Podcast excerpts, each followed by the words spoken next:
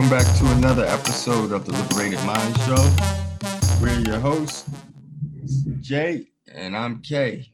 Today we'll be um, taking a look at episode 28, and we'll be speaking on the topic of assimilation. Um, when you hear the word assimilation, what comes to mind? What does assimilation mean? Um, so, to take it into further discussion, pass the mic to Jay. Thanks a lot, good brother. All right, let's uh jump right in. Um, first question: Do you see the mindset of assimilation as one of the biggest issues we face as a community? Yes. Uh, without hesitation, yes. And just I can just give you like a real um, straightforward example of it. Um, with us trying to assimilate. Well, I guess first we should define what assimilation means, right? So when um throughout the years, I know when I was in school, like primary school, K through 12, I know one thing they always would try to reiterate and teach is America is a melting pot. So what exactly does that mean? Basically, they were saying it's a land of cultures, and since we're all lives amongst one another, it they all all the cultures melt together, therefore creating, I guess a whatever, uh, not a subculture, but uh, I can't think of what to uh, refer to it as, but basically it's creating its own culture, which is American culture, whatever. But at the same time, what is what is considered American? When you hear American, it's not it's synonymous with white, Caucasian. So therefore, that's what's considered American. So when we talk about assimilation, people need to assimilate when they come to America, is what we're always hearing people say. And that could easily mean just learn the learn the the ways of the land. But in this context, uh, it, it's more or less learn the culture of the majority in this country, which happens to be Caucasian at, the, at this point in time and that means from anything from the way they dress, um, the religion, and just the whole concept of patriotism. Um, you can help me out if you want. I'm trying to think of when I hear it, like the things that they're thrown in there, but just basically like, hey, this is this is the sports. You know, baseball is our sport, mm-hmm. and etc. So basically, anything that you always hear people say, "I'm proud of you." Yeah, that? like tra- traditions and the flag and right, you know, diff- different kind of uh things like that. Even even like the um the what's your name, Star Spangled Banner.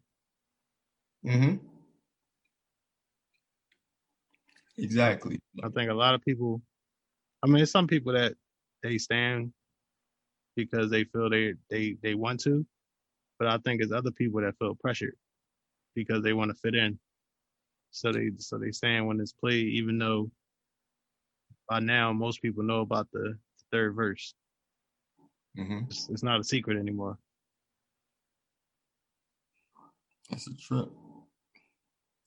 So yeah, it's like that's what assimilation means. It's basically fitting in with the majority within a country. So, also with what you think they, whatever would make that majority uncomfortable is what you need to stray from. And this goes back to what I tried to bring up originally. I hope everyone's following me. It's like the example I had was the Gorilla Glue. So, peep it. This girl went out of her way to lay her natural afro, because that's how her hair grows, upward. So, she went to buy a product that's used in industrial environments for keeping stuff together, gluing like machinery or metal objects, wood, whatever the case is she wouldn't put this this chemical on her hair to lay it flat to the point where, you know, she had to have surgery to have it removed. But I say that I'm using this as an example, is because throughout history, we know that the majority population here has never been comfortable around us in our natural state. And this girl subconsciously, more likely is subconscious. She doesn't even realize that she's doing this. She just believes this is how she should look. Mm. Went out of her way to flatten her hair for it to look like a white woman's hair. Honestly, that's let's call it what it is. Let me make my hair presentable to where it's acceptable within white society. And that's what assimilation is. It's to be accepted by the majority, which in this case, in the United States of America, is the white society. So the white, so the majority here, when you talk of um, race, race wise, and like I said, she went out of her way. She literally put her health at risk. The girl could not do anything to her hair for over a month. And um, she couldn't wash her hair. Uh, basically, she also went on Instagram and showed she tried putting some type of um, hair conditioner in her hair and rubbed it, rubbed it, rubbed it. And she showed you she got a rag and literally wiped it right off. So basically, the outer layer of her hair was just this like water repellent substance at this point. And this was nobody would know necessarily. It wouldn't look out of the ordinary to us because we would say, oh, she gelled her hair down. You know, that's what she had going on. But for the mere fact that she could walk around a month like this and it be accepted, it was accepted because I don't know what her job status is. I don't know if she works in in a position where she's, you know, amongst people who aren't her peers necessarily. But I'm pretty sure wherever she went, no one batted an eye twice because it's like, okay, yeah, her hair is in a downward position. But if she walked around with an afro, I guarantee you she would have people take double takes. You know what I'm saying? We're trying to touch her hair. Mm-hmm. So, but the state in which it was in, it's like, okay, all right, good. You playing your role, you playing your position. Mm-hmm. But look at what it cost her to do that. I heard that um the the surgery was like twelve twelve thousand five hundred dollars. But uh this um African doctor out in Beverly Hills did it pro bono. He spent four oh, hours to get that out of her hair. Um, apparently he specialized um, in chemistry, so he knew what components, what chemicals were needed to to dissolve, you know, that glue, but also it not mess with her those chemicals. But he did that pro bono, which I, like I said, much respect to that to that doctor. Um, I should I should know his name. But um, sorry, but but yeah, much respect. But um, yeah. So in a long roundabout way, that's basically what assimilation is. It's like people just doing what it takes to fit in. And what extent do we go? That was a prime example of the extent that we go to fit in. Yeah, definitely. Um, I'll even say something like that most people do and they don't even know that they're doing as well code switching. Can you explain what that is? Pretty much, um, an instance, an example of that is where you talk one way around your, your, um, you know, people in your community, and then when you get around Caucasians, you uh switch your voice up, switch the tone of your voice, and everything, and and if your voice is kind of deep, you kind of soften it and make it a little more high pitched, and you, you purposely uh, pronounce your words different. So it's like it's real psychological. Because it's like you always have to be ready to flip a switch, and like you get you, I can see how people can get lost, and they never they they can lose who they are Mm-hmm. Because if you feel like you gotta be one way around your people, and you gotta change it to be a different way around a different group of people, when are you ever really yourself? So that's that's when that all comes back to what we always touch on: knowledge itself. Most people don't have a knowledge of self because they always trying to be something that they're not. Hmm.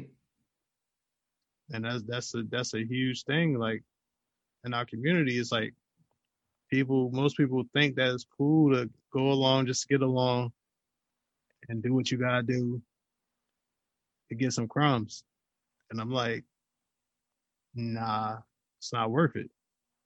It's it's it's a major issue in our community because if everybody got the mindset that they want to assimilate, who's gonna have the mindset that they want to unite within our own community if you're trying to assimilate into another community? Great point. Yeah, that's a great point. Yeah, And then great. um, another thing that you pointed out that I never thought of it in that in that sense was, like you said, how much time are you spending actually being yourself? So basically, if someone's working a, a nine to five, that's eight hours of the day they're at work. Supposed to have eight hours to yourself and then ideally eight hours for sleep.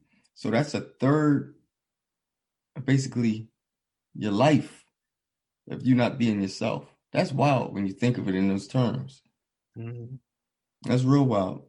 And you know, I don't know if you ever had the chance to see that movie, but um, what's that brother's name? Lakeith Stanfield. Sorry to bother you. Did you I see? saw I saw a part of it, like when that was when he was um doing the customer service calls and stuff. Yep. Mm-hmm. And that's essentially what that whole movie was. He had the code switch, and throughout the movie, the, the movie was it was different. I can't explain it because it, it it totally went into left field with you. Did you ever get to the end of that movie? Nah, I seen like the beginning of That it, movie. and I, I never I, I gotta try to watch it again. the synopsis of it essentially was he he was good at being who he wasn't. That's what it was about, and he had a voice, and he was good at uh, closing a sale.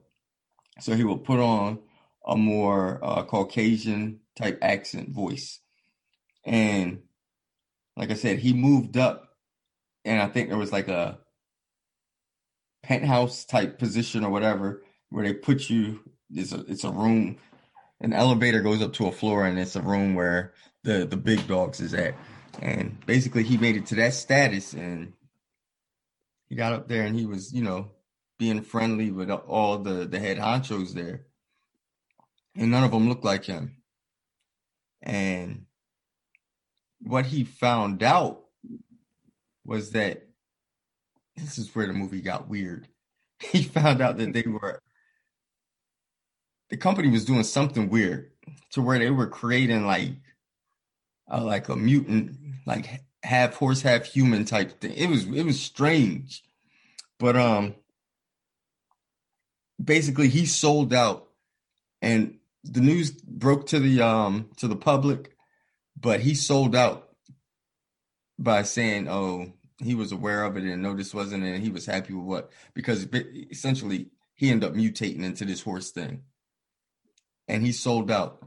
But like I said, at the end of the day, he was not himself. That was the code switch, and people may correct me because, like I said, it's been a while since I've seen that movie, but that was basically, like I said, it, it got weird, but that was basically what the whole premise of the movie was. It was like, all right, if you're yourself, you'll go places. If you're not yourself, you'll go places.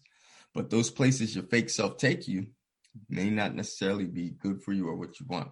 You know what I mean? Yeah. Yeah, the code switch, definitely. What price are you willing to pay? Mm-hmm. Yep. And, and is it worth it? It may be worth it in the short term, but is it really worth it in the long term? That's a that's an interesting question. Why why I worded this interesting is um let's look at hip hop. Let's look at Roc-A-Fella Records. So we seen how Jay, Dame, and Biggs came up, right? So if we look at this year, 2021, this is the 12th of February, right? Jay Z's a billionaire. He's in the billionaire. Um, he's in that 1% bracket. Mm-hmm. Then you have Dame. We'll focus on these two. We'll focus on because that's who everyone knows mainly is Dame and, and uh, Jay. So you have Dame, who is pretty much out of sight, but when he is in, on, in sight, it's like people. I know there's rumors. Oh, he's broke. He's this. He's that, and the third. But it's like, how true is that? He's always he he speaks a good game about investments, etc. But um, like I said, there are two different places. When Roc-A-Fella first started out, Dame was the businessman. Mm-hmm. Jay Z's always been the hustler, but Dame was the one where he was seen as like the brains behind him. But then Jay Z started going down a different path to the point where all the people Jay Z started out with, with the exception of Memphis Bleek, I don't think any of them fool with him or he fools with any of them mm-hmm. anymore. You know what I'm saying? Even when he became president over at Def Jam in 06, he screwed DMX because he didn't want DMX. He screwed his album. He didn't want him to be better. I think this was around the time he retired. He didn't want people to be in a better position than him. And that that's another that's a, that's a great topic too. But um basically I'm saying all this to say it's like we have people assimilate and it takes them to good places too. And I think in this instance, Jay Z may have gotten what he wanted financially, but I don't know how happy he is in his personal life because he's pretty much isolated himself in a position to where what we deem as down to earth people, we don't see him surrounded by nowadays anymore. Mm-hmm. You know what I'm saying? So it's like assimilation. I guess people can look at it, but it's like, okay, does it work to my advantage? Yeah. It's crazy. It's like I said, this, what was that? It's possible. I don't think it's possible to assimilate without being kind of fraudulent. I, def- I definitely think you can adapt to situations and adapt to your environment, things like that. But assimilation like I said before, is like psychological.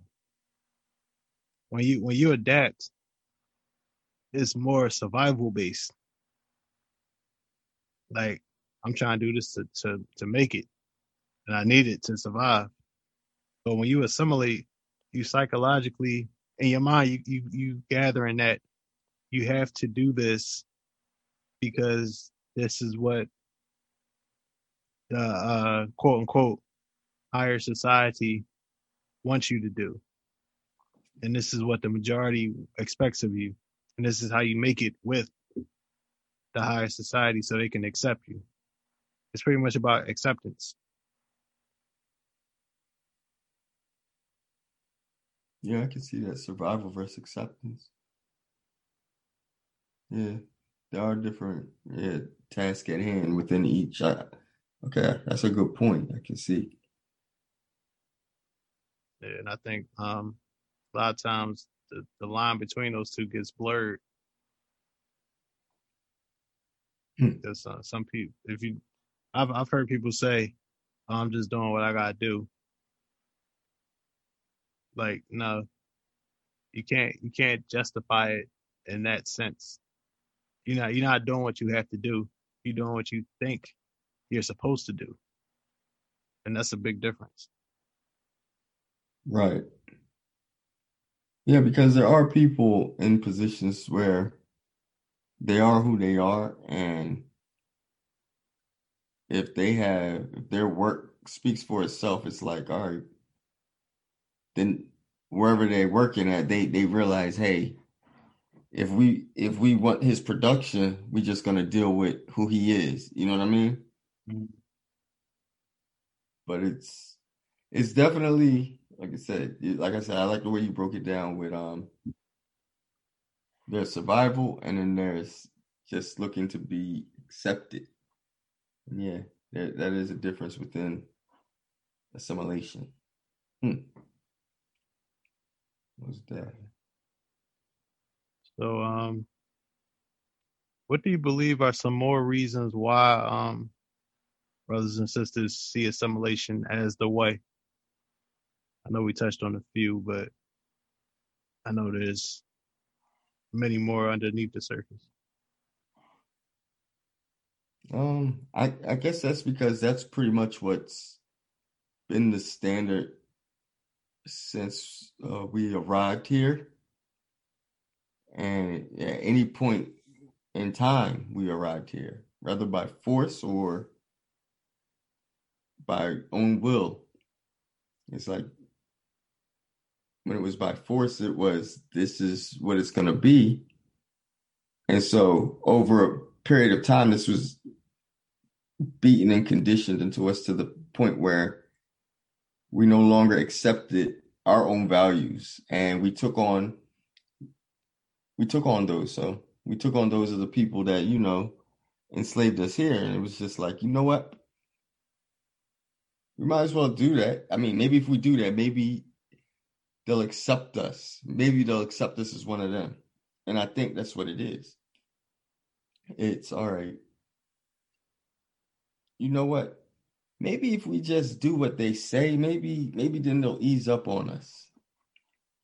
So if if I got to get this, um, if if it's a job, if I have to use this voice, this is what I'm gonna do in order to get this. Because guess what? I gotta feed my family. So I think that's like one of the biggest factors within it. It's it's for financial gain. People um, equivocate to success is like, all right, do you know that if you assimilate, you'll get yourself a nice job and you'll make some nice money? Whereas they're not seeing it's like, yo, it's your work, it's your hard work and dedication to whatever task you have at hand that you're good at is why people want you. Yeah, if you do that, maybe you may make them more at ease around you. But guess what? If they need it, if I if I'm having an event and I need a photographer, guess what? You're a photographer. I need your service. That's what it is. Now, how you present yourself, as long as you're not being disrespectful, what does that matter? You know what I mean? Yeah. So it's like that's where I think we're getting it confused. And it's it's like also like, you know, like that old adage of if you want to be educated and if you want to speak well and just use some just use like everyday terms and not trying to put on for some people, it's like you trying to be white. That's what we Mm. hear all the time. Somebody going to school or somebody has a, a, a big vocabulary, the minute that happens within our community, it's you're trying to be white. And so some people are just saying, you know what? You consider that part of assimilation because I want to be, or I am a well educated person with a big vocabulary. That doesn't necessarily mean I want to assimilate. That just means that I'm a person with a big vocabulary, whatever the case may be. hmm Because there are instances where there's plenty of people like that within the Caucasian community. And when there aren't people that have those types of um those types of qualities, I guess, what do they say to their people who aren't who aren't white? Because I guess they would still be white regardless. If somebody's I mean, we're talking in um terms of class. If somebody comes from a lower class, and by that I'm talking in terms of finances, uh, you have a middle class, a lower class, and an upper class. If you have someone from one of the lower classes, are they and they don't necessarily speak with a big vocabulary, are they trying to be XYZ? You know what I'm saying? Yeah. Or do they or do they do they remain as being white? So I don't know why it is, uh, you know, with us, it's like, okay, if somebody's doing this, they present themselves with somebody that just likes to wear suits every day. You know what I mean? hmm Are they are they trying to be white or are they themselves? And I think sometimes we we may jump the gun and say, yo, that's that aspect of assimilation, they they're just trying to be white. Whereas, no, that's that may be their thing. It doesn't necessarily mean that they want to be white. But um, I think we just need to be more accepting of education because I think sometimes education is seen with that that aspect of assimilating to be part to be a part of that majority. Yeah. I don't know if that answered the question, but No, I did. It, um, I definitely can see that because I believe there there's some people who will go to get, you know, further their education and stuff like that in order to assimilate. But there's some people who get who get go to college and everything like that just because they don't want to be a statistic and they want to break a cycle. hmm So that that goes back to survival. So like it's it's a, it's a difference, and you can tell the difference because somebody that's that's doing it to break a cycle, they they're doing it. They got a purpose behind it. hmm When the other person when the other person doesn't, they their goal is to have a seat at the table with some people that don't want them at the table. They want them at a different table or not in the same room at all. But they'll use them and bring them out when they need a black friend or a black ally. aka Daniel Cameron. Exactly.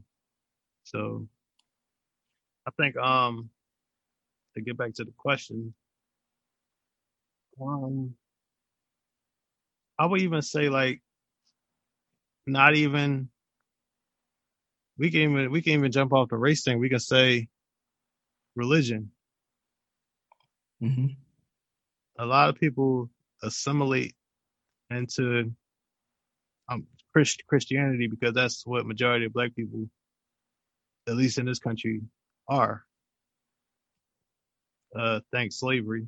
But um they try to assimilate into that because that's what they were taught from childhood and that's what they're constantly told that they need to do. Hmm so they go along just to get along and they don't want to disappoint nobody. So they i feel like that's that's assimilating in a different way. Yep. Religion, language. It, like it's there's so many facets to it and it's like it's no wonder that mental health is is such a big thing in our community. How can how can you you're going around wearing all these different masks all day every day? How can you not have some kind of mental health crisis at some point? Mm. Excellent point. Excellent, excellent point. It's like it's like it's a struggle. It's already a struggle externally from external forces. So if you also struggling mentally,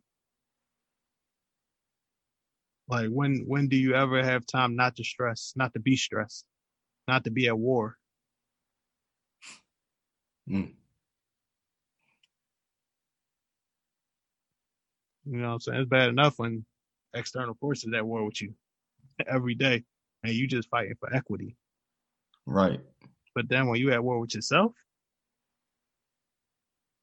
like that that makes everything like ten times worse. Wow. Yeah, that yeah, absolutely. Man, you point out a lot of a lot of valid and excellent points. Because it's like um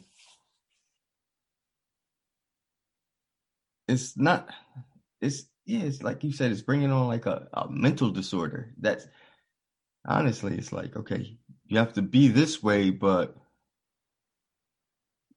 you can't be this way all the time, only some of the time, and then you got to be this way most of the time.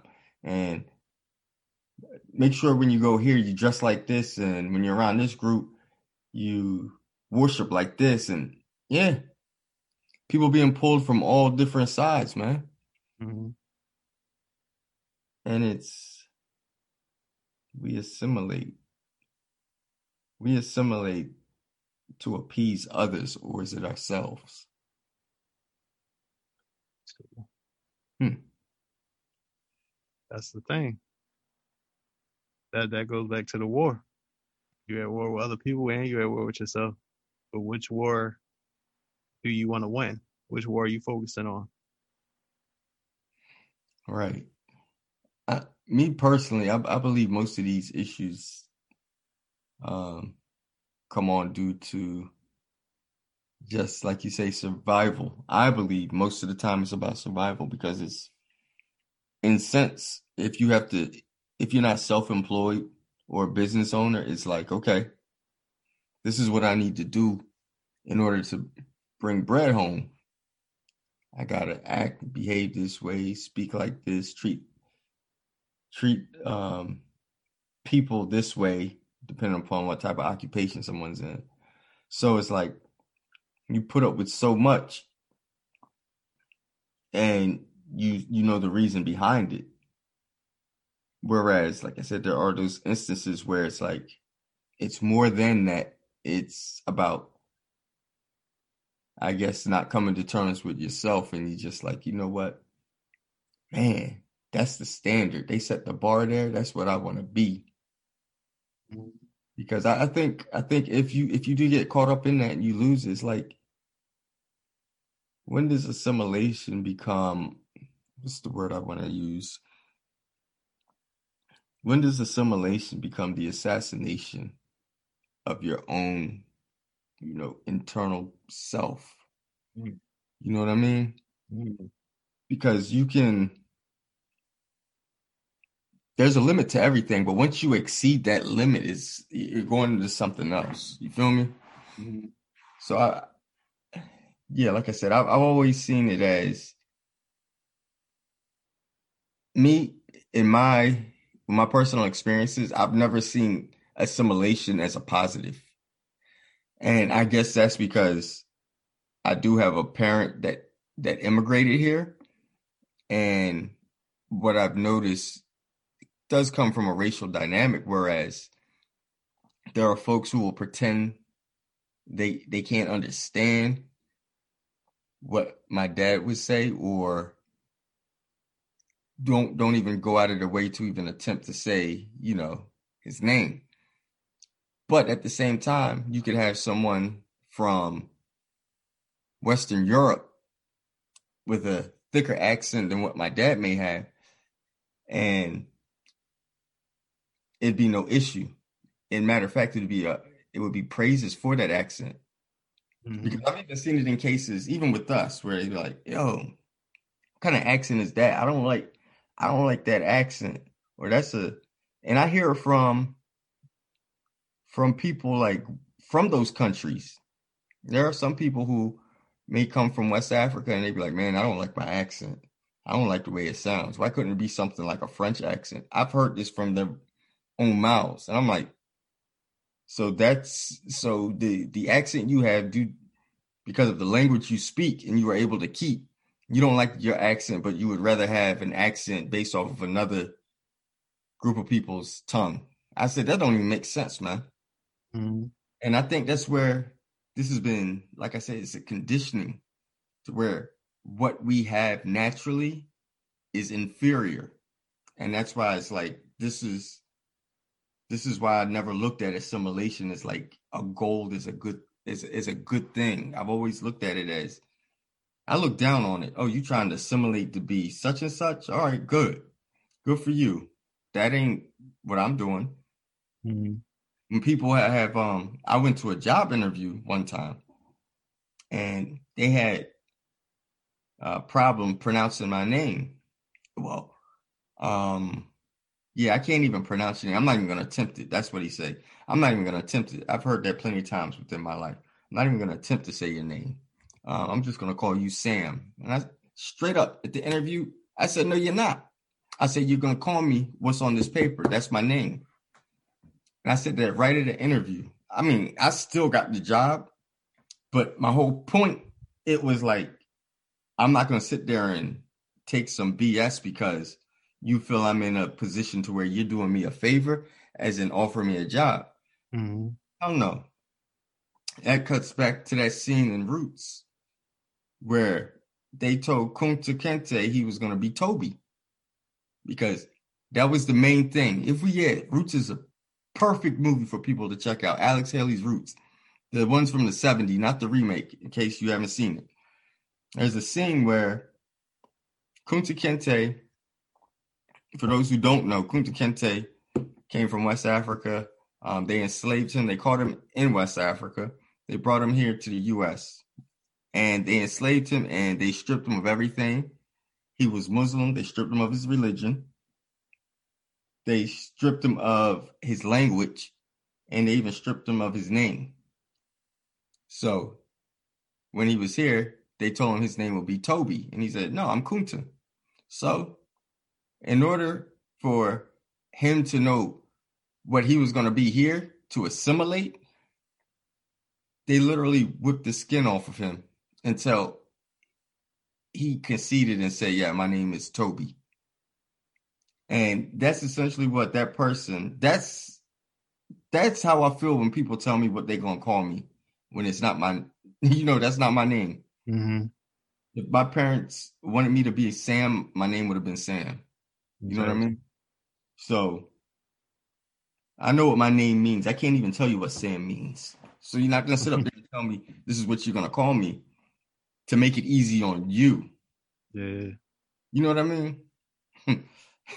so it's like it's instances like those and experiences such as that where I, I've never seen assimilation is something that's nece- it's not even necessary in my opinion because like I said, it's to make it convenient for people. We see the signs. I, I never I never went there to begin with, but I think I went there one time um, when I had a job and they wanted to go out there. Geno's. Mm-hmm. Gino had he had a sign up that said order in English or something. Speak English. I remember it was very controversial because it was on the news and he had a sign up there. He's like, people, if they want to get food from here, they need to learn to speak English. There you go. My my father came over here, my grandfather came over here, and he learned to assimilate and speak English. So, for people who may just be touring, visiting the country, that's just one example. If they wanted to get food from your nasty ass place, they had to be able to speak English.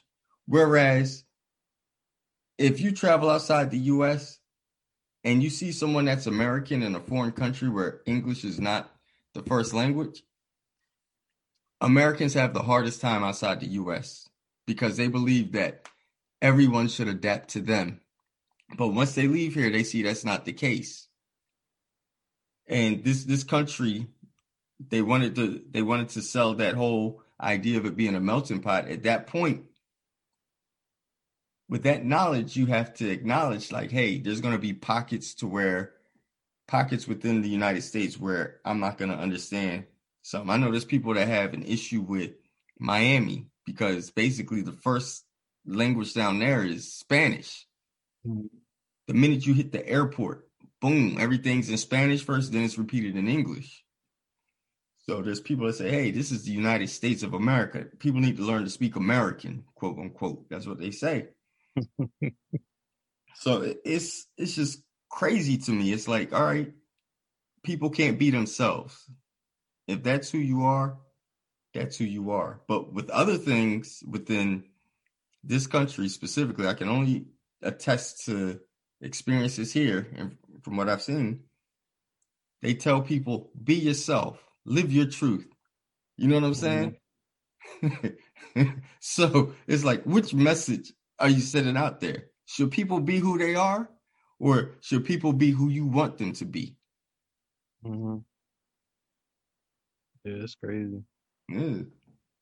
And like, yeah, when I when you were just speaking, another term came to my mind: spiritual surrender. Hmm. I feel hmm. that you you surrender in a part of your spirit when you assimilate in that way, where it's like where self hatred is involved, when hmm. you feel like that your value doesn't live up to another group's value, so you think that you'll increase your value by assimilating and falling falling in line with this other group. We we seen that happen with um. I mean, he's a dead rest in peace, but we seen that with Michael Jackson. Whereas um, just his physical attributes, he was never comfortable with. So all those plastic surgeries, which may have started off to hide vitiligo, but it then became more about his nose and his his his hair and him having to look a certain way. Mm-hmm. And um it was never the the thing about you know once I learned about his skin condition, at first I bought it, but then I asked myself, well, why didn't he do anything to make his appearance darker? Why did it have to be lighter? You see what I mean? I know, I know why. It's because his um essentially what happened was is the vitiligo it eats up the pigmentation. Mm-hmm. So he would have had to put the makeup that he he would have used right to be darker. I don't think that it would have looked. I mean, it didn't look natural, period. But it wouldn't have looked as quote unquote blended and look halfway okay. Because I remember when they took when the police uh, when he took pictures of something about the police assaulting him and stuff, and he lifted up his pants, and it was only a few black spots, but it was like all on his legs, but it was like a few. The black spots weren't dominant. Mm. Well, I I guess I guess like I said, when it comes to that skin condition, I guess like I said, I can accept it for what it was. Yeah, because in the I early confirmed on the autopsy, I know they confirmed it that he had that. Yeah. So in the early in the eighties, when he was darker complected, mm-hmm. he wore makeup that was darker. Right. Because he didn't the vitiligo didn't set in as much. But as the years went on, the the dark spots were far fewer. Gotcha. All right. So with that said, what about the features, the African features that he was born with? Like yeah. his nose, you know what I mean? Mm-hmm. His hair. I, the last time we seen him wear having afro was was it right before off the wall? Yeah. So it was like um you started seeing a trend of it to where he's like, wait a minute, this is acceptable. And I mean, yeah. I'm not even picking on Michael because he's not here. But if you look at the other siblings, if you look at La Toya, mm-hmm. you know what I mean? Yeah, it was a lot of. It, it seemed like it was a lot of self hatred. Exactly. And they say they go back to them not wanting to look like their dad. And that's what I was gonna say. And is that Joe's fault partially, but to what extent? I just feel as though it's like that's that's a whole nother that's a whole nother topic within itself, the Jacksons. But it's like I brought him up just to say, like, look at the extent to where he went to try to assimilate. And it's mm-hmm. like we see people in sports go out of their way to assimilate. And I know it may be a controversial statement where I'm saying, as far as you can just tell by someone's spouse hmm trying to assimilate. You know what I mean? Yeah. Because um, that's one thing we notice with professional athletes. And I forget which one said it, but he said, Yeah, the reason I like white women as opposed to black women, or I like exotic. 50 Cent even said this recently. I like exotic looking females. That's what he said. And it's because he's like, I grew up around nothing but black women. My mom's black, my sister's black. Basically saying that's all he saw. So once he got out of that environment, he wanted something different. But you got to look at the circles that these people have after that. You know what I'm saying? hmm So I believe, like, yeah, a spouse can be a reflection of of what you really want and what you're Mhm. striving for. You know what I mean? Yeah, definitely. So they might feel like they they can get them into that the circle they've been trying to get into. right, because they say, "Hey, we made it. I got a white woman." Like, I'm I'm gonna keep it a hundred though. I've been around folks where it's like they feel as though if they got anything, when I say anything, I'm not being disrespectful women. I'm just just saying anything as in not, I'm not calling you a thing, but if they've got anything aside from a sister, they've made it. You know what I mean? hmm Or like they have something special on hand. You know what I mean? And it's like Yeah. you're doing, you're going out of your way, you're doing all this for what? I've heard some people say, "Oh, I want my kids to have good hair." So this term "good hair," I don't know how long it's been around. It's been around forever because referring to our hair as nappy, it's a derogatory term, like calling a lock a dreadlock, derogatory term. Mhm. But these are all the terms that these people beat into us that we still keep. Just like, I mean, that's a, another topic. The word nigga. You know what I'm saying? It's Mhm. like these are all derogatory terms that were driven into us that we still now we're on autopilot with. hmm People will go ahead. You know what? My skin's too dark. I think Kodak Black was talking about that. His skin was too dark, therefore, you know, that's why he don't date black women. I'm dark enough. So therefore they say, you know what? I have a problem with that. I'm gonna go get me a white woman. It's a white woman most of the time. Then I say it'd be like a, a Latino. So I'm gonna go get me a white woman. Therefore, my my kids are gonna be a lighter complected, and they're gonna have that good hair. And why? What's the aspiration for this? Why do they want this? It's because they feel as though this is what society accepts and this is what society wants. hmm What I look like now, I'm a reject of society. I'm not. I'm worthless. Essentially, that's what you're admitting. You're saying your value is very low, therefore you're worthless. There's no need for me. So, assimilation is never, I know they say never say never, but I don't see it as a good thing. I, I can't think of when, maybe I should ask this when do you feel assimilation is needed or is a good thing? the Only way I see assimilation being a good thing is if we see a brother and sister or sister doing something good for the community and we fall in line with that brother or sister and we assimilate to that and it leads to some changes in our community.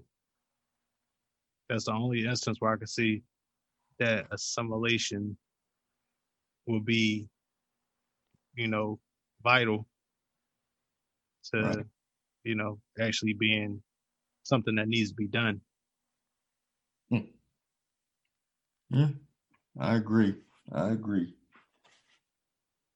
It's just like you said, there's so many layers and aspects to what people think assimilation is uh, within, you know, this country. It's like specifically our community. Like I said, when we hear that word assimilate, it's like can mean so many different things. And I think in most situations, they're not positive. And mm-hmm. I think self hating. And it's like self assassination. It's like suicide in a sense, because, like you said, when can you find the time within the day to be yourself? Exactly. Hmm. All right, so um, we're gonna jump back to uh code switching. Um, do you think that code switching is a symptom of assimilation or an example of a larger issue at play? Hmm. I guess it could be considered a symptom because it, it, at that point, I think code switching is a temporary, um, a temporary goal, so to speak. Whereas, you know what? Around this group of people, I can behave this way and everything be cool. And around this group, I behave that way. That doesn't necessarily have to be within a working environment. You know what I'm saying? Mm-hmm. It could just be it could just be someone who happens to have a friend from another community and when they go around that friend they accept things that they normally wouldn't accept when they're in the within their own community mm-hmm. you know what i mean and it's just for the sake of oh, i'm just doing this for the sake of my friendship or whatever it may be whereas i think assimilate would mean that they would aspire to be what that other community is. Mm-hmm. You follow me? Yeah. Yeah. So, yeah, I think it's a symptom of it, but I don't. I don't think. I don't think it's as drastic as assimilation, because, like a newscaster, for example, a newscaster's voice is not. That's a code switch. Oh yeah, hell yeah. you know what I'm saying? Yeah, big. Uh, what's that? What's it, Al Roker? I'm sure he don't talk like that. I'm sure of it. he probably. oh man, yeah, he probably sound like um. Never mind. I remember uh, Chappelle show had a John about. they had him talking talking like real high pitched. And then like after uh, reparations was given out, he's like, "I don't even talk like this. My name is Alton Sims."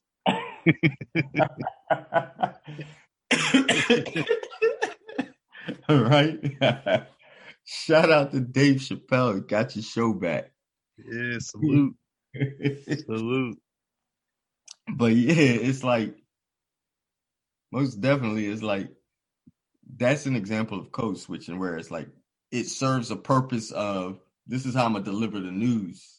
I don't think it's necessarily, and it's what's expected because it's it crosses all. It crosses all genders, race, nationality. Like this is like a known thing. This is how you got to present the news. You mm-hmm. have to speak clear in a tone in which people can understand.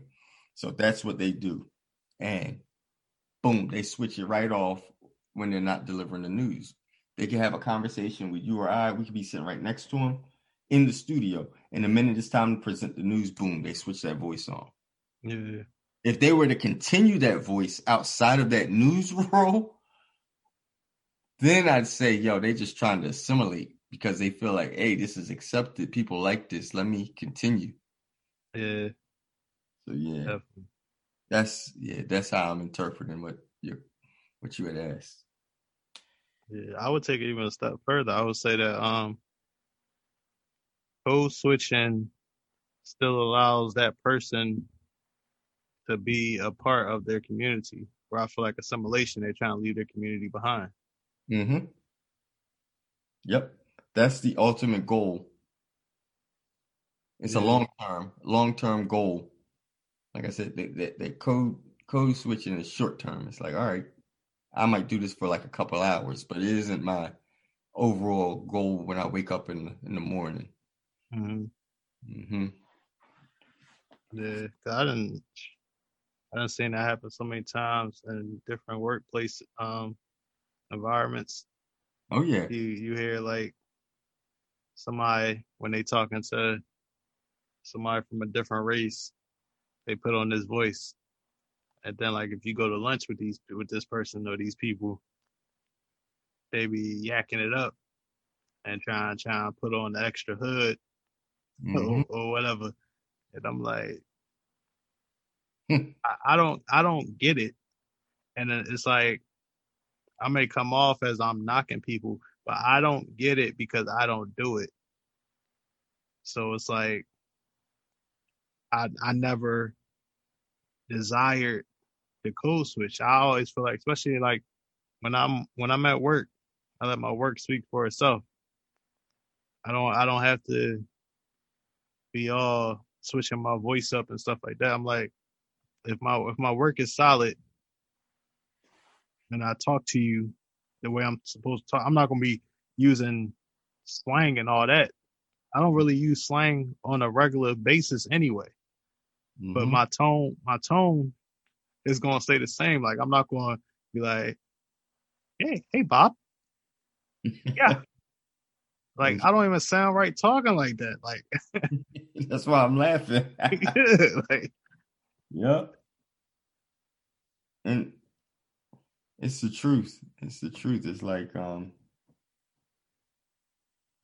like people switch up the cadence and everything. I've been in those positions where I've been called the angry black man. It would be like this one sister told me she was my manager, but we was cool. And she like, yo, why don't you smile? You just need to smile. I'm like, I smile when there's something to smile about. I mean, everyone's always like, they're afraid to approach you and this, that, and the third. Why don't you just, you, you look like the angry black man. I said, well, I guess I that's what I'll be then, because I'm not angry. You know what I mean? If, if I don't agree with something, I'm gonna voice my opinion. What you see, what you get.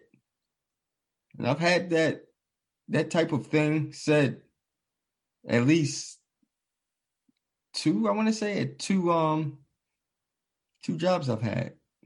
And it's Yeah. like, yeah, you're angry. I'm not angry.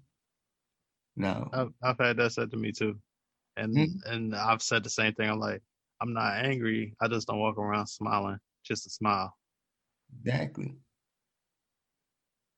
Because, like I said, that's to put them at ease. That's not my problem if you're at ease or not. Yeah, definitely. And you hold yourself and conduct yourself. That's what you do. If I say, well, you know what? Why don't you chill out, son? That'll put me at ease. Would you do it? You know what I mean? Mhm. And I feel as though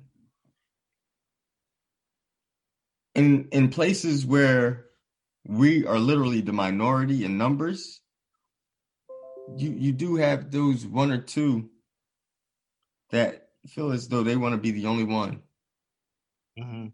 and they they do everything to make sure that they will remain the only one and nobody else is considered.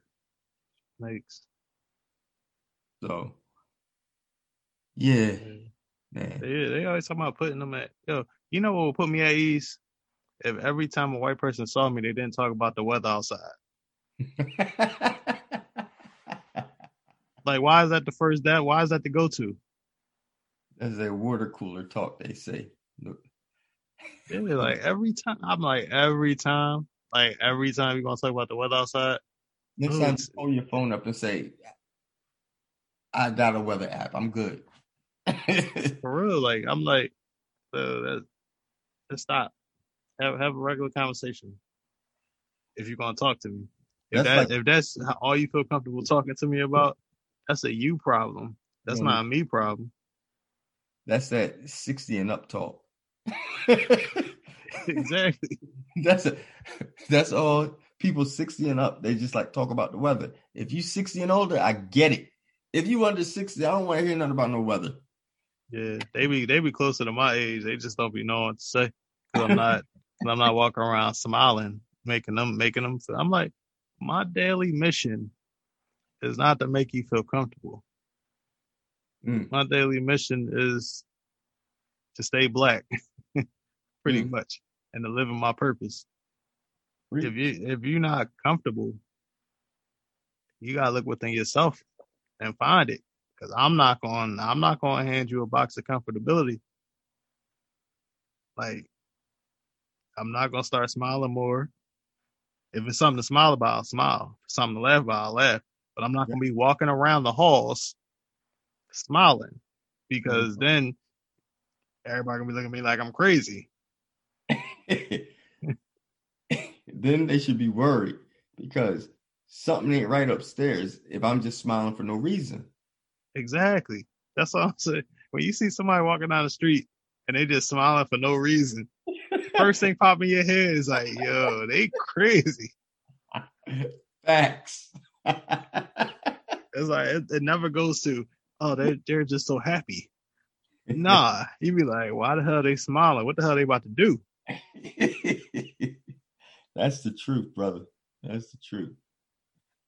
Crazy.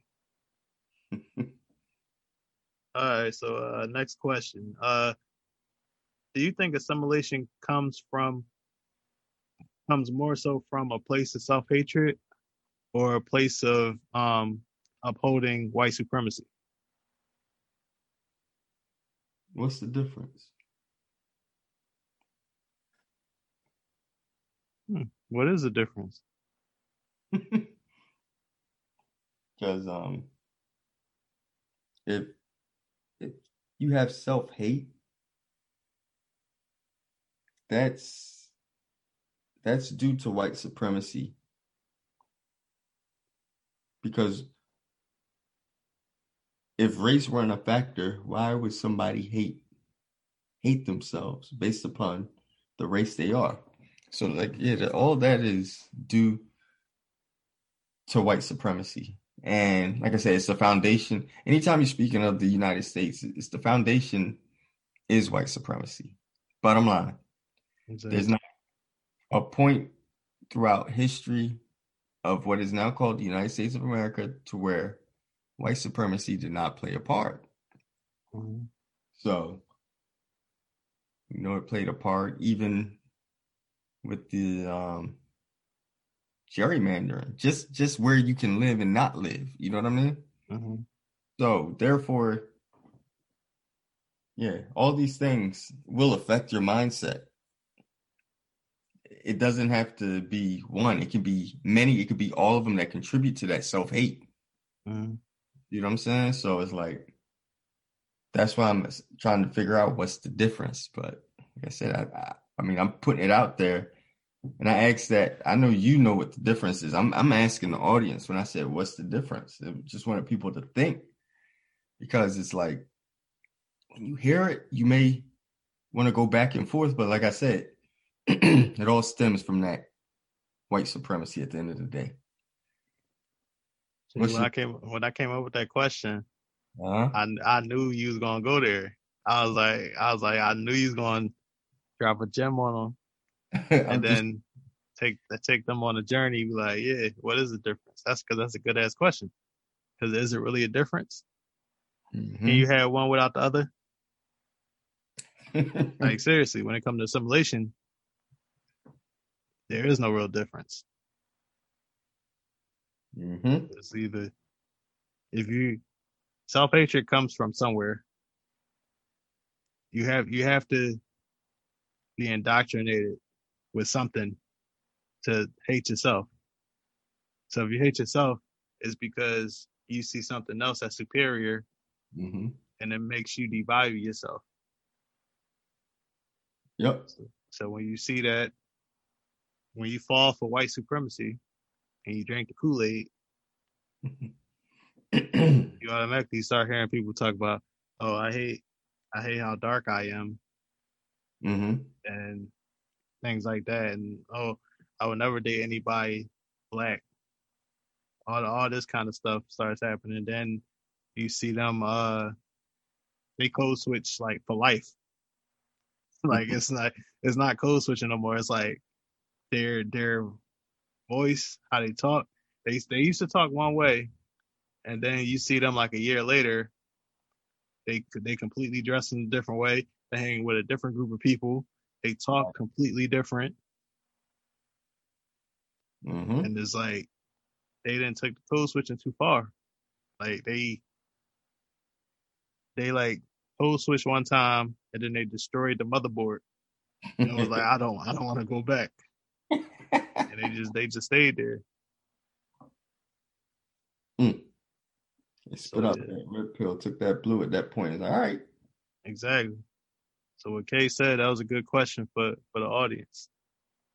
What is the difference? We touched on it, but we didn't want to go too deep. We want y'all to do y'all research. You know, we always want y'all to join the discussion offline. And if y'all want to bring it to us, y'all, y'all can reach out to us, Facebook and different avenues. Yep. Please, yeah. Please, yeah. Ask any questions y'all may have and or even suggest a topic. Because like I said, we we do this for you. Exactly. That's why, that's why we going 28 episodes strong. Mm. We, don't, we don't plan on letting up no time soon. Heard it here. All good. So, what was you saying, bro? no, you go for it because I'm I can probably bring it up here. What I was gonna bring up. Go ahead. You can bring it up. No, I was just gonna um bring up when you said someone gets stuck in um from code switching and they get stuck. And that that that just automatically made me think of um like the contrast between on the Fresh Prince of Bel Air between Carlton and Will. hmm It's like like Will the character Will Smith played Will never code switch. Yeah. Not at all. is himself from episode one to the last episode. hmm And Carlton, on the other hand, there were some episodes where he would try and code switch. hmm He mainly was he was trying to assimilate, but he was also code switching here and there.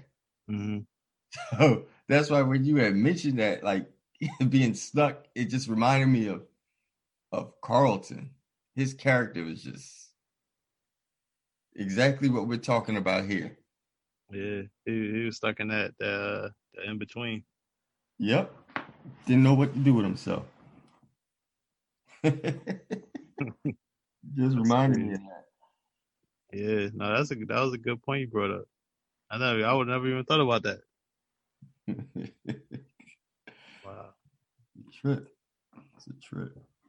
But and another thing before we move on to the next question, I just you had mentioned something about the um, self hate, and it's like how things on the outside, you know, contribute to that.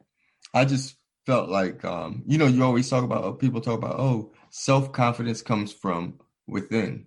I don't think it's necessarily true. And like when we say self hate, because like we were just mentioning those outside factors, but it it does it those outside factors because it's images from with from without that you look at and aspire to be or compare yourself as to what you should be and then that's what then you know you come in and internalize it. So i, I feel as though like as a people just based off of 400 plus years of conditioning we we throw that term we throw it uh, around a lot on this show self-hate. Hmm and i don't know if some people necessarily understand what we mean when we say that. It's not just we're saying oh you don't like yourself. That's somebody not liking themselves is different from someone who hates themselves. Mm-hmm. I may not like my weight. You know what I mean? I may not like um, how my anger, how I deal with things at certain points. But when we say self hate, it's self hate could be you grow up in a household and you see your family, you see attributes of them, which can also be an, a reflection of community and characteristics. And you just grow to hate it so much that within yourself, it's not that any of these things are wrong. It's just that you just see it as no, that's not it. That's not it. That's not what I want to be. And why do why do we have to look this way? Why do we have to look that way? And it's just it just compiles and it keeps building to the fact to the point where it's like you want nothing to do with anything or anyone that looks like you. Mm-hmm. And it, it boils down to what, like I said, we've been conditioned to, because all these stereotypes that are thrown out there, like, oh, case in point, in that movie Bamboozled, Spike Lee joint. Damon Wayans came up with the characters sleep and eat when they were putting on a minstrel show. And for those not familiar with um, black cinema, um, a minstrel show is just um, caricatures of um, Af- Africans in America. So basically, it's um, exaggerated features and a play on intelligence. Uh, you've probably seen it when they put the little dolls who have very dark skin and exaggerated lip size, red lips, and big bug eyes. All that's put on for a minstrel show. That was to make white people feel comfortable with themselves and laugh. Hee hee ha ha. That's funny. So, um, you, you had these characters sleep and eat, and it was that that scene may have gone over people's heads where he came up with that because they were looking for a name for this show. And they kept going back and forth with a bunch of crazy names. I can't even recall. It's been literally it's been close to 20 years since I've seen that movie. But um not that it's a bad movie, it's a great movie. I just haven't seen it in that time. Actually, I have it on VHS. Maybe that's why. but um that's it. but yeah, it's like he came up with these names, sleep and eat, and he's like, "Do you get it? Sleep and eat." First of all, that's that was a form of assimilation. His Pierre character, because mm-hmm. he was supposed to have a French accent and everything, right? So basically, sleep and eat was a play on words because saying stereotype of black folks just like to sleep and eat, do nothing else, and then they had the whole thing in a watermelon patch, and they were tap dancing, so you can hear how stereotypical minstrel racist shit is. So this is where all this self-hate comes from because you have instances like this where these are the types of stereotypes that are associated with us as a people and just been taught over and over and over again and it's like you you have us to where people start to feel as though this is humiliating. And that's what it was supposed to do. It was supposed to humiliate us. Mm-hmm. But um, they're the ones with the issue because they went out of the way to think of something so absurd and it became entertainment for them. But you had these these images, whereas people just hated to see it. So if you do, and we know a stereotype is to take a stereotype holds some truth within. So there may be some truth to it, but it's been exaggerated and it's been thrown into um, elements of racism have been thrown into it. So if you have someone that's, like I said, watermelon, me personally, I like watermelon.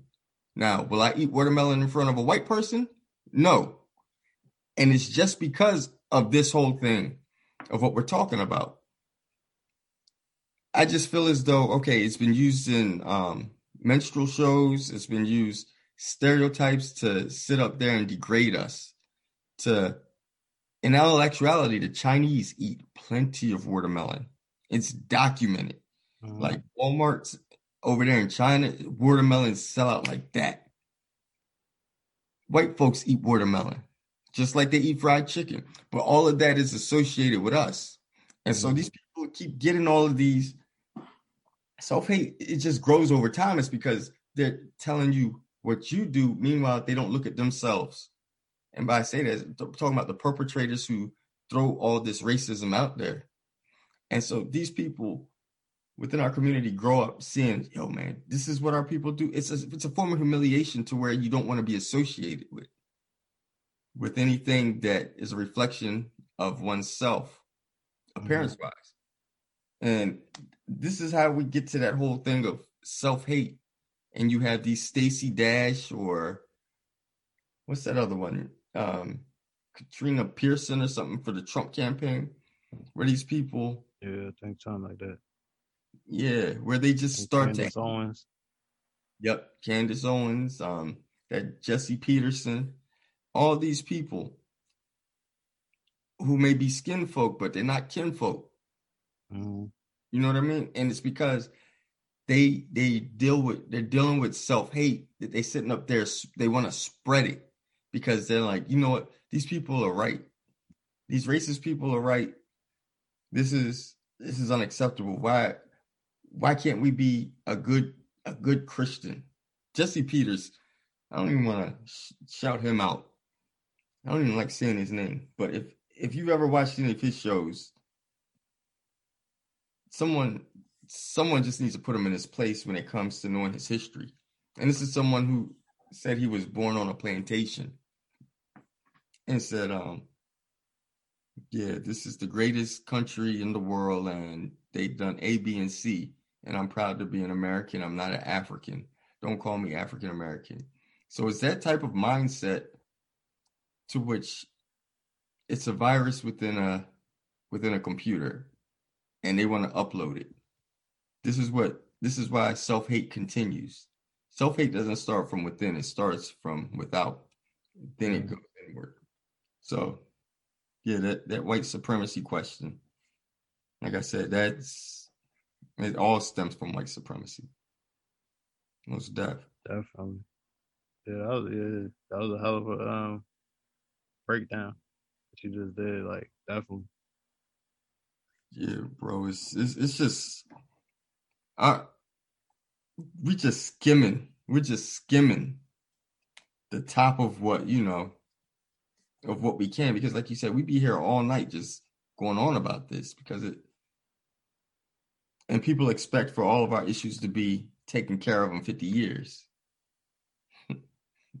50 years. And 400 years of, you know, of pretty much an avalanche of hatred and laws and things piled on us can't be taken away in 50 years. Nope. It just, it just can't, especially when you got a system that's telling you, yeah, we we want you to be equal, and we're gonna do these certain laws for you. Mm-hmm. But then, like, because most people not gonna actually read the law, majority of the laws that get passed, they have some kind of esoteric agenda to it that's attached to it. Mm. So usually the hidden stuff is the stuff that they really want passed. Mm-hmm. But they try to make it like it's for it's for us. Nope. Like it's there's not too many things that really pass for us specifically because we're always uh, grouped together mm-hmm. with other people, even though we were we were captured, kidnapped, brought here, enslaved, abused, then we were freed, but then we still stayed here. Mm-hmm. You know what I'm saying? Like we had nowhere to go. So it's like it's it's I know I know they say other other groups have suffered and they went through slavery and stuff like that. But think of another group that got tortured, enslaved, freed, and then you had to stay here with the people that enslaved you. And stay here with the laws that's in place. Mm-hmm. Where Like that's that's that's a that's a mind fuck. where they do that at? Yeah, excuse my language because I know people like to might want to watch listen to the with the kids or whatever, but that's that's like it's a lot of it's a lot of mental stuff and we touched on it like this whole episode. Hmm. And then like, you know, the self hatred thing, like you said, we just doing talking about on the surface right now. Because if you go back over the 28 episodes, we didn't talked about self hatred a lot, and it's been for different topics. So that shows you how deep self hatred runs, and all the different areas, and you know different facets that it encompasses.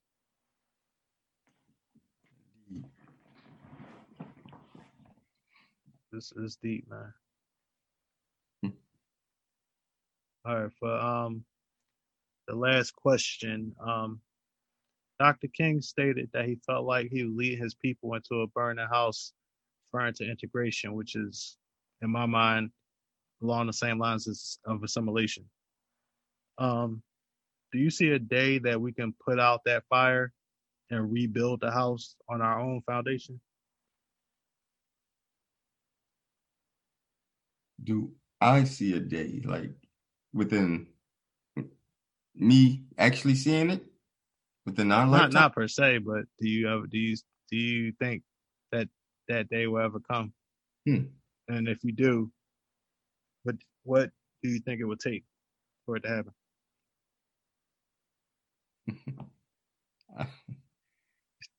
time is is, is the day's gonna come. That's why things are riled up already. If you listen to past shows, we've touched on what those things are as to why people are behaving like this now and what they're afraid of. And a lot of it has to do with birth rate. So the time will definitely come. Like I said, it, it's it's a matter of time at this point. Um, it's not gonna willingly be given. We've heard we've heard Brother Malcolm X even say that it's not gonna willingly, no one's gonna willingly. Why would your oppressor willingly give you freedom? Why would they give you equality?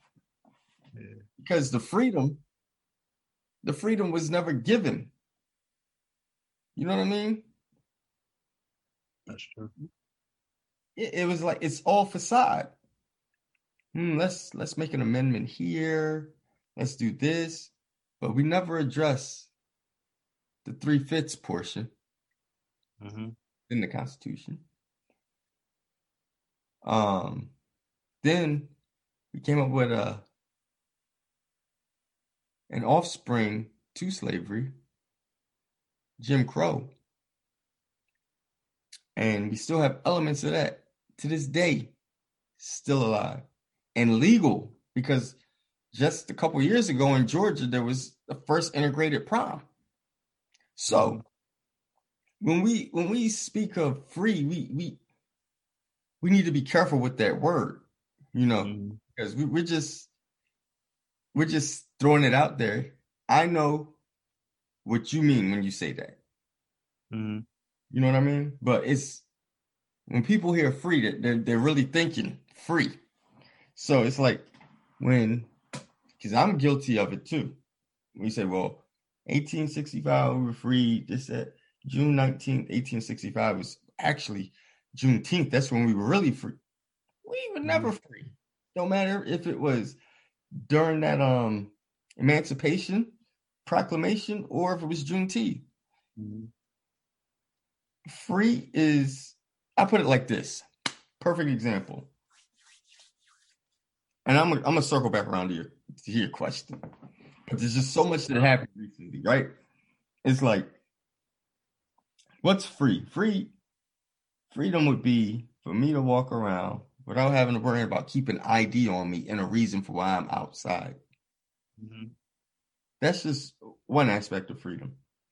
Another would be me sitting in my apartment eating ice cream in my own apartment, not worrying about who's going to come in and say, I thought I thought this was my apartment and take my life and that not make immediate change of anything. Or the most recent example of what freedom is is I break into someone's home. They happen to come home and see me in there, call the police, the police come in and they want to speak with me.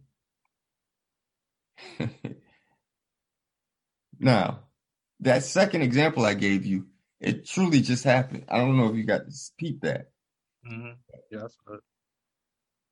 Yeah. So we know what would happen if the police saw me in somebody's house, a white woman's house that wasn't mine. They wouldn't come in trying to talk to me and ask me what what's my house number and do I live here. Mm-hmm. No, they, they wouldn't have been talking. They wouldn't have been talking. They would have called the coroner.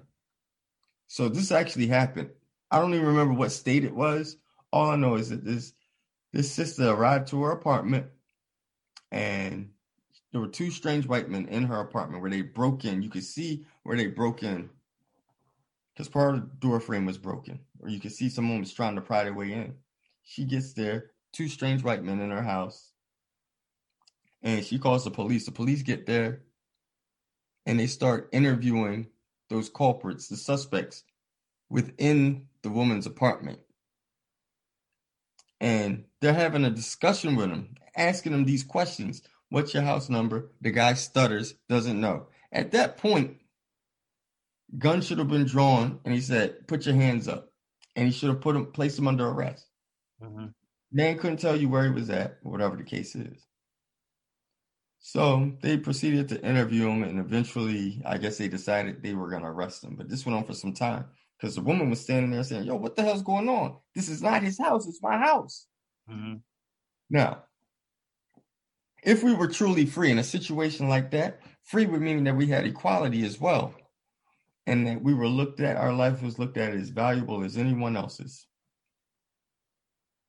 When she complained about a man being in her house, and this is a female complaining about two men in her house, strange men, and she repeatedly said, I don't know them.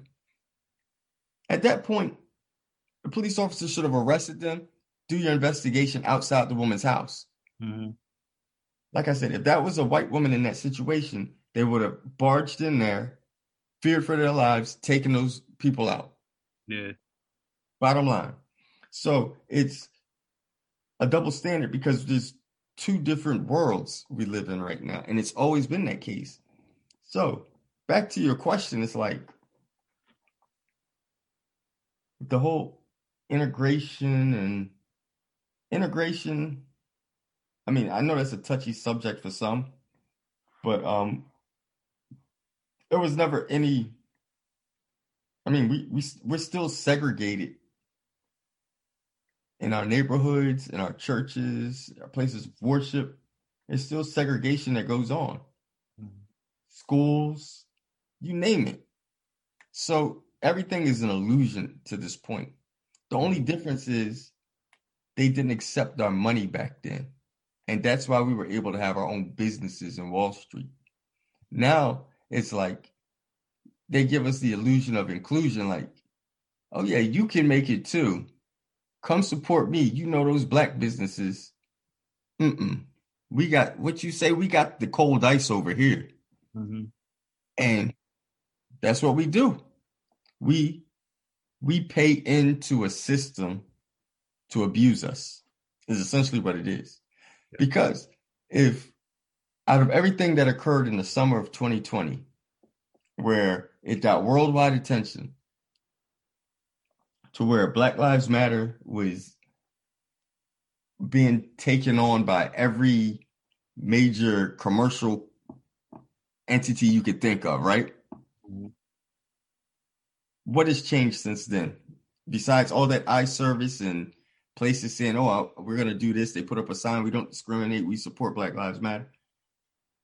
what has been done? What what law was passed out of all of that to put us in a better position? None. Yeah. So to answer your question, do I see it? Mm, if this earth remains here another 200 years, it's possible. It's very possible. So, because that's what it's going to take. Because you figure 200 years, you might be talking about about four generations. So, four generations from now, yeah, you may have it to where you may have it to where it's looking like um um return to the planet of the apes where you're gonna have those people living underground because they just can't they their bodies can't deal with the atmosphere, the sun and stuff. That's what it's gonna be like. And I think time is gonna take it's gonna be a low birth rate and it's gonna be the atmosphere that our bodies can't deal with a certain climate because you have global warming occurring as well. Mm-hmm. So eventually, yeah, it's gonna be. It's not gonna be by, by the, by a gracious action. Honestly, it's just gonna be by time. Mm-hmm. The evolution of um of humanity. Honestly, that's that's what I feel. Uh, but what's your take on that? Um, yeah, I, I agree with the time aspect. I also um, think that you can't. What's been happening for years, right, is that they keep patching up the Constitution and the, these amendments and stuff like that. This mm-hmm. isn't a problem that you can just patch up. The whole thing needs to be destroyed because it was created on a basis of not of us not being a full human being. So if every law is in there and there is based on that, we'll never get equity from that. And we'll never really be free. And this integration that they anything that they willfully give is not is not the true definition of what it's supposed to be. Integration, like you said, was an illusion they let you think, oh, okay, now you can do certain things that that we've been doing or whatever. But then if you don't work in these fields, you won't know that, oh, they're giving you higher interest rates for mortgages. Mm-hmm. Or they're making sure that you stay out of certain zip codes. Mm-hmm.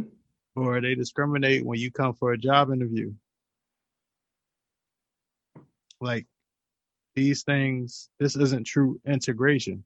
Because if it was true integration, everybody would get a job, get hired based on their merit, based on their skills and their educational background. There would no there wouldn't be a racial factor in anything if integration was really what it was supposed to be. And then if integration was really what it was supposed to be, assimilation wouldn't really be necessary either at that point because it would be no advantage to it. Facts. So, like, based on uh, getting back to the question, mm-hmm. um, yeah, one day it'll happen, but I believe in order to put that the fire out,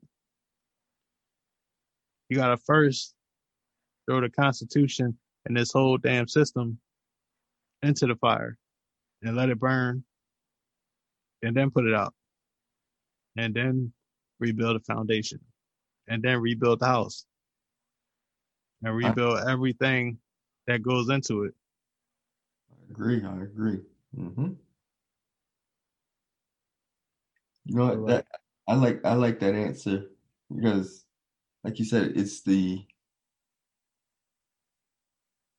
the that the foundation. You, you're looking at the document that they claim is one of the most well written documents throughout history, next to the Bible, is how they they keep saying. I've heard I've heard Trump say that. I've heard I always hear Republicans say it, and you know what? I always hear white politicians say it. No matter what side of the aisle they lean on, I always hear them saying that, and it's it's funny to me because even if they were to look at the Bible, there's an Old Testament and there's a New Testament. Mm-hmm. None of them are necessarily up to date to these times, but my, my point is it was like a revised version, mm-hmm. right? Whereas this Constitution was made over 200 years ago in a time where our ancestors were caged up like animals and mutilated, tortured, abused, to say the least. And everything written there was fine. And it applied to all people. And yep, like you said, they, you know what? Hmm. This whole industrial revolution. Let me just save, let me just save the North. All right, slavery's now illegal. Let me put a band-aid there. All right, so what about the rest of the shit that's putting you in a better position? I'll leave that shit there. Now we ain't trying to lose it. And people who want to know about who your who your Abraham Lincoln really was, go look at that Lincoln Douglas debate. If you really want to know what your Abraham Lincoln thought about my people. Uh-huh. So it's like like you said, they gotta destroy it. How can you have something in place which the actions of the people showed you that it was wrong, but the document that those people wrote holds no bias. Exactly. it's just it's just bullshit, and it's like that's their power. That's why they say, "Oh, you can never change that." Are you you mean to tell me the people 200 years ago that founded quote unquote founded this country were more intelligent than the people of today? Is that what you're telling me? Because if that's what you're telling me, technology wise, I can already tell you you're wrong. Mm-hmm. You know, so it's like there's you know there's more to it as to why they don't want to do that because it would it would have the input from people that that weren't all white men. Bottom line. And then there would actually have to something would have to be done. Like you said if you really wanted to get assimilation would be needed if um if we were integrated truly integrated which would have made everything quote unquote equal. Integration um like you said it would have just done away with the assimilation uh-huh. it, it wouldn't even be necessary at that point yeah and that was an excellent way of like wrapping it all around. It's like these people just, like I said, they just keep throwing, throwing out little crumbs here and there, and people be like, "Ooh, look at that! This one's good." And when I say this one, I'm referring to politicians. Like, oh, this one's a Democrat, this one's a Republican, because our people get caught up in that too. I used to, I used to fall for that. Yeah. No more. Guess what? Democrat and Republican, they all own slaves. Yep. So don't believe one one likes you and the other don't. They both don't like you. yeah. Also, um, jumping back to the integration part, if mm-hmm. integration was real, and it was supposed to set this big equality blanket over this nation. Mm-hmm. Wouldn't that have meant that all the companies that was started back in slavery and that still run today, wouldn't that have meant that um, those companies would have probably had to be dissolved, or at least the families of the slaves would have had to get some kind of reparations from it at that at that point. There should be some shareholders. I agree. Exactly. So like, yeah. So this imaginary integration that supposedly happened, what did what did it really achieve? Hmm. Excellent question. Because these companies are operating in a in a time now where they bring in billions of dollars of profits every year. and a lot of them got tax holes where they're not paying, they're not really paying no taxes like that. Mm-mm. So they they making like record profits, and it's like we we integrated into what what did we really get? Like when we had our own, like Black Wall Street and different like you know areas like that, we were thriving, and because they really didn't want us to have equity, what happened? They Right. bombed these areas. Mhm. They destroyed these areas. So that that's another way to let you know that integration is an illusion. And and on the entertainment side of that, um, Simone Biles, like the the gymnast. hmm Remember, she she did some spectacular gymnast moves that they didn't want to score because they said, "Oh, the other people won't be able to replicate that." So, okay, what advantage does she have other than talent? God-given talent. Exactly. So it's like whenever we do find when we make a way out of no way and we thrive, it's always an asterisk that has to be thrown there. So because somebody's not athletic enough to do something, she went out of her way to do that. That just didn't come. That you think she just woke up one day and could do that? You don't know how many hours went behind her, you know, learning that. And Mhm. and it's like, okay, she went out there and it's like, I think she holds the most medals out of any Olympian, I think. Or is it gymnast? I think so.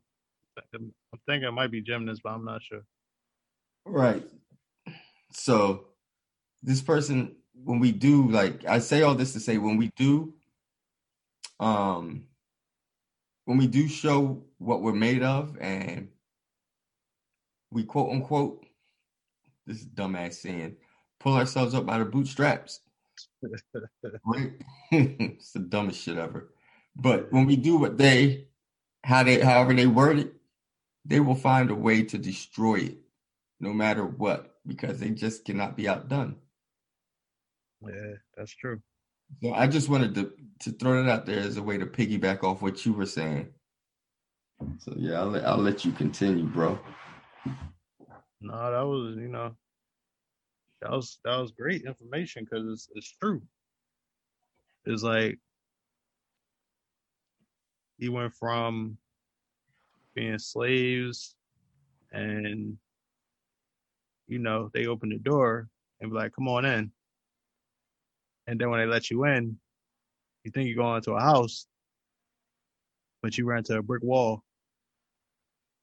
Mm. So it's like are you really in a better place or do you or just is the invitation enough to make you feel better Right. because if we go back to the topic at hand assimilation is pretty much wanting the invitation you want you want that invitation to to feel like you belong because you feel like you don't you don't want to belong to the group that you're already a part of. So you're just waiting for the invitation. You want the you want to sit at the table, which will probably never come. Even if they offer you a seat, I'm sure one of the legs are is has already been loosened Mm-hmm. because they're waiting for you to fall. That's, yep, that's what they do. The fool's gold. Yeah. Yeah, that was a um, you know, another episode of Liberated Mind Show. Uh, we hope y'all, you know, enjoyed the discussion and make make sure y'all keep it going. As Kay said earlier on, if y'all have some uh topic ideas for us, you know, let us know. And um, you know, we'll see you next time. Peace and love.